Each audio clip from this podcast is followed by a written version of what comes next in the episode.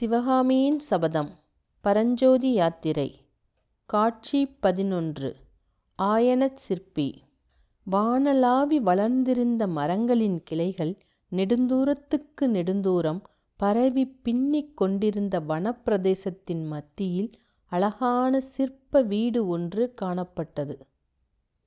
மனோகரமான காலை நேரம். சூரியோதமாகி ஒரு ஜாமம் இருக்கும். ஓங்கி வளர்ந்திருந்த மரங்களின் உச்சியில் வசந்த காலத்தில் இளம் தென்றல் உலாவியபோது சலசலவென்று இலைகள் அசையும் இனிய ஓசை எழுந்தது. பட்சி ஜாலங்களின் கண்டங்களிலிருந்து விதவிதமான சுருதிபேதங்களுடன் மதுர மதுரமான அமுத கீதங்கள் பெருகிக் கொண்டிருந்தன. வீட்டைச் சுற்றியிருந்த மரங்களின் அடியில் ஆங்காங்கே பெரிய பெரிய கற்கள் கிடந்தன. அந்த கருங்கற்களில் தனித்தனியாகவும் இருவர் மூவராகவும் இளம் சிற்பிகள் அமர்ந்து கையில் கல்லுளியுடன் வேலை செய்து கொண்டிருந்தார்கள். இளம் சிற்பிகள் கருங்கற்களில் கல்லுளியினால் வேலை செய்தபோது உண்டான கல் கல் என்ற ஒலி இலைகள் அசையும் ஓசையுடனும் பக்ஷிகளின் மதுர கானத்துடனும் கலந்து செவிகொடுத்து கேட்பவர்களுக்கெல்லாம் நாத போதையை உண்டாக்கிற்று. இத்தகைய கீத பிரவாகத்துக்கிடையே திடீரென்று வீட்டுக்குள்ளிருந்து ஜல் ஜல் என்ற சத்தம் வந்தது. இளம் சிற்பிகள் அவ்வளவு பேரும் சொல்லி வைத்தாற்போல வேலையை நிறுத்திவிட்டு காது கொடுத்து கேட்டார்கள். அவர்களுடைய முகங்கள் எல்லாம் ஏக காலத்தில் மலர்ந்தன. ஏனெனில் அந்த ஜல் ஜல் ஒளியானது அவர்களுடைய ஆச்சாரிய சிற்பியின் மகள் சிவகாமி தேவியின் பாத சலங்கை ஒளி என்பதை அவர்கள் அறிந்திருந்தார்கள். மூன்று நாளாக ஏதோ ஒரு காரணத்தினால் சோகத்தில் ஆழ்ந்திருந்த சிவகாமி இன்றைக்கு சோகம் நீங்கி மீண்டும் நடனம் செய்ய ஆரம்பித்திருக்கிறாள் என்பதை அந்த ஜல் ஜல் ஒளி பறையறைந்து தெரிவித்தது. சற்று நேரம் அந்த இனிய ஒளியை கேட்டு கொண்டிருந்துவிட்டு ஒருவரோடு ஒருவர் முகபாவத்தினாலேயே சம்பாஷித்துவிட்டு இளம் சிற்பிகள் மறுபடியும் தங்கள் வேலையை ஆரம்பித்தார்கள். ஆயனரின் சிற்பக் கோயிலுக்குள்ளே நாம் பிரவேசிப்பதற்கு முன்னால் அவர் அந்த நடுக்காட்டில் வந்து வீடு கட்டிக்கொண்டு வசிக்க நேர்ந்ததேன் என்பதை சிறிது கவனிப்போம். தெற்கே பாண்டிய நாட்டின் எல்லையிலிருந்து வடக்கே கிருஷ்ணா நதி வரையில் பரந்திருந்த பல்லவ ராஜ்யத்தில் காஞ்சியை தலைநகராக கொண்டு மகேந்திரவர்ம சக்கரவர்த்தி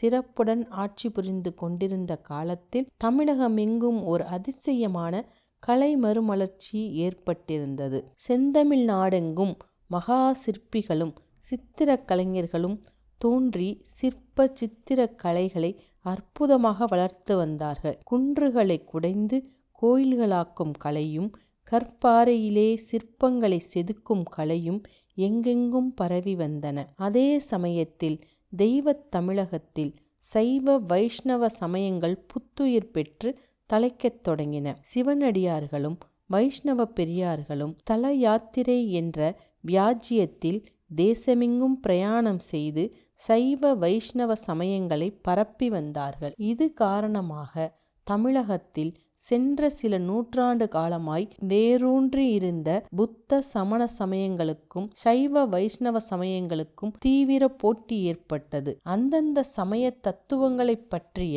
விவாதங்கள் எங்கே பார்த்தாலும் காரசாரமாக நடந்து கொண்டிருந்தன. மேற்படி சமயப் போட்டியானது கலைத்துறையில் மிகுதியாக காணப்பட்டது. ஒவ்வொரு சமயத்தினரும் தங்கள் சமயத்தையொட்டி கலைகளை வளர்க்க முயன்றார்கள். சைவ வைஷ்ணவர்கள் சிவன் கோயில்களையும் பெருமாள் கோயில்களையும் நாடெங்கும் நிர்மாணிக்க விரும்பினார்கள். புத்தர்களும் சமணர்களும் எங்கெங்கும் புத்த விகாரங்களையும் சமண பள்ளிகளையும் நிறுவத் தொடங்கினார்கள். பாறைகளுக்கும் குன்றுகளுக்கும் கூட பெரிய போட்டி ஏற்பட்டது. ஒவ்வொரு மதத்தினரும் இது எங்கள் குன்று எங்கள் பாறை என்று பாத்தியதை கொண்டாடினார்கள்.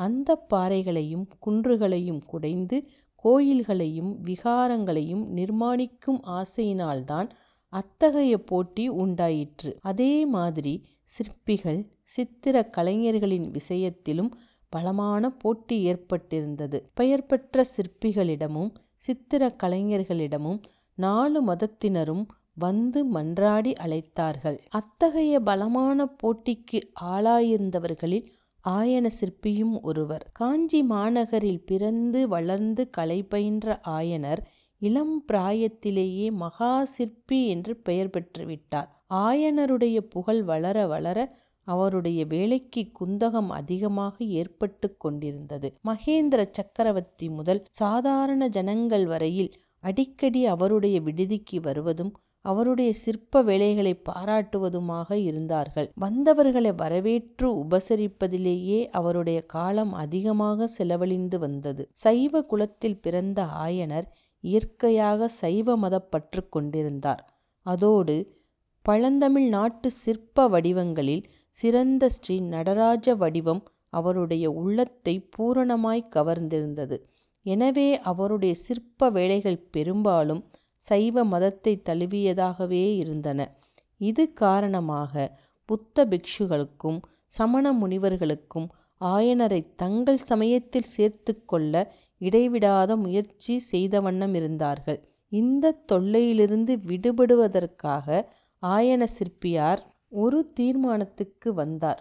அதாவது காஞ்சி நகரை விட்டு சென்று எங்கேயாவது நடுக்காட்டில் ஏகாந்தமான பிரதேசத்தில் வீடு அமைத்து கொண்டு வசிக்க வேண்டும் என்பதுதான். அவ்விதம் ஆயனர் தீர்மானித்ததற்கு இன்னொரு முக்கியமான காரணமும் இருந்தது.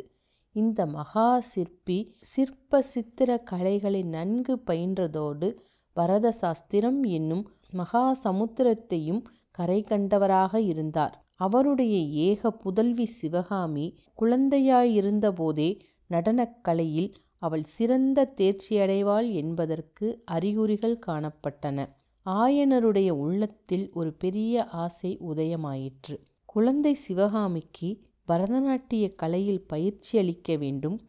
அவளுடைய நடனத் தோற்றங்களை பார்த்து அவற்றைப் போல் ஜீவகலையுள்ள நவநவமான நடன வடிவங்களை சிலைகளிலே அமைக்க வேண்டும் என்னும் மனோரதம் அவருக்கு உண்டாகி நாளுக்கு நாள் வலுப்பெற்று வந்தது.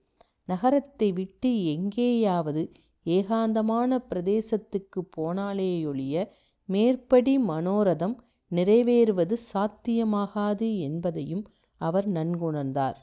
ஆயனர் தமது விருப்பத்தை மகேந்திர சக்கரவர்த்தியிடம் விண்ணப்பித்து கொண்டபோது கலைஞர்களுடைய விசித்திர குணாதிசயங்களை நன்கு அறிந்தவரான மகேந்திர பல்லவர் உடனே அவருடைய யோசனைக்கு சம்மதம் அளித்தார். அதற்கு வேண்டிய சௌகரியங்களையும் செய்து கொடுக்க முன்வந்தார்.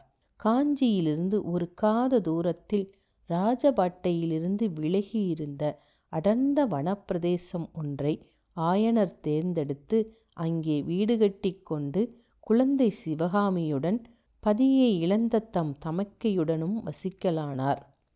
எந்த நோக்கத்துடன் ஆயனர் அந்த ஏகாந்தமான பிரதேசத்தை தேடி வந்தாரோ அந்த நோக்கம் சில அம்சங்களில் நன்கு நிறைவேறி வந்தது. சிவகாமி நாட்டியக் கலையில் நாளுக்கு நாள் தேர்ச்சியடைந்து வந்தாள். அவளுடைய நடனத் தோற்றங்களை பார்த்து ஆயனர் முதலில் அவை போன்ற சித்திரங்கள் வரைந்து கொண்டார். பிறகு அந்த சித்திரங்களைப் போலவே அதிசயமான ஜீவ கலை பொருந்திய நடன உருவங்களை கல்லிலே அமைக்கலானார். ஆயனர் ஏகாந்தமான பிரதேசத்துக்கு போன போதிலும் வெளி உலகம் அவரை அடியோடு தனியாக விட்டுவிடவில்லை. கலைஞர்களும் கலைகளில் பற்றுடையவர்களும் காட்டு வழிகளிலே புகுந்து ஆயனர் வீட்டை அடிக்கடி தேடி சென்றார்கள். அவ்வாறு சென்றவர்களில் முக்கியமானவர்கள் மகேந்திர சக்கரவர்த்தியும் அவருடைய குமாரர் மாமல்லரும்தான். இவர்கள் ஆயனர் வீடு செல்வதற்கு ஒரு முக்கியமான முகாந்திரமும் இருந்தது. சக்கரவர்த்தியும் மாமல்லரும் ஒரு நாள் கடல் மல்லை துறைமுகத்துக்கு சென்றிருந்தபோது கடற்கரையோரமாக பறந்து கிடந்த குன்றுகளும் பாறைகளும் அவர்களுடைய கவனத்தை கவர்ந்தன. அந்த குன்றுகளிலும் பாறைகளிலும் விதவிதமான சிற்ப வேலைகளை செய்து கடல் மல்லை தளத்தை ஒரு சொப்பன லோகமாக செய்துவிட வேண்டும் என்று அவர்கள் தீர்மானித்தார்கள். இந்த யோசனை முதன் முதலில் குமார சக்கரவர்த்தியின் மனதில் தோன்றியபடியால் அந்த துறைமுக பிரதேசத்துக்கு மாமல்லபுரம் என்ற பெயரை சக்கரவர்த்தி வழங்கி சிற்ப வேலைகளை தொடங்கச் செய்தார். தமிழகமெங்குமிருந்து ஆயிரக்கணக்கான சிற்பிகள் அங்கு வந்து வேலை செய்ய தொடங்கினார்கள். இந்த வேலைகள் சம்பந்தமாக ஆயனரிடம் கலந்தாலோசிப்பதற்கும் அவ்வப்போது அவரை அழைத்துச் சென்று நடந்திருக்கும் வேலைகளை காட்டுவதற்குமாக சக்கரவர்த்தியும் மாமல்லரும் அவருடைய வீட்டுக்கு அடிக்கடி வரவேண்டியிருந்தது. அப்படி வரும்போதெல்லாம் ஆயனரின் நடன சிற்பங்களை பார்த்து அவர்கள் பாராட்டியதுடன் சிவகாமியை நடனமாடச் சொல்லியும் பார்த்து மகிழ்ந்தார்கள். சிவகாமி மங்கை பருவத்தை அடைந்து நடனக்கலையில் ஒப்பற்ற தேர்ச்சியும் அடைந்த பிறகு காஞ்சி ராஜசபையில் அவளுடைய நடன அரங்கேற்றத்தை நடத்த வேண்டுமென்று சக்கரவர்த்தி ஆஞ்ஞாபித்தார். அந்த அரங்கேற்றம் எப்படி இடையில் தடைபட்டு போயிற்று என்பதை இந்த வரலாற்றின் ஆரம்ப அத்தியாயங்களில் பார்த்தோம். மீண்டும் அடுத்த எபிசோடில் சந்திக்கும் வரை நான் ஷோபா.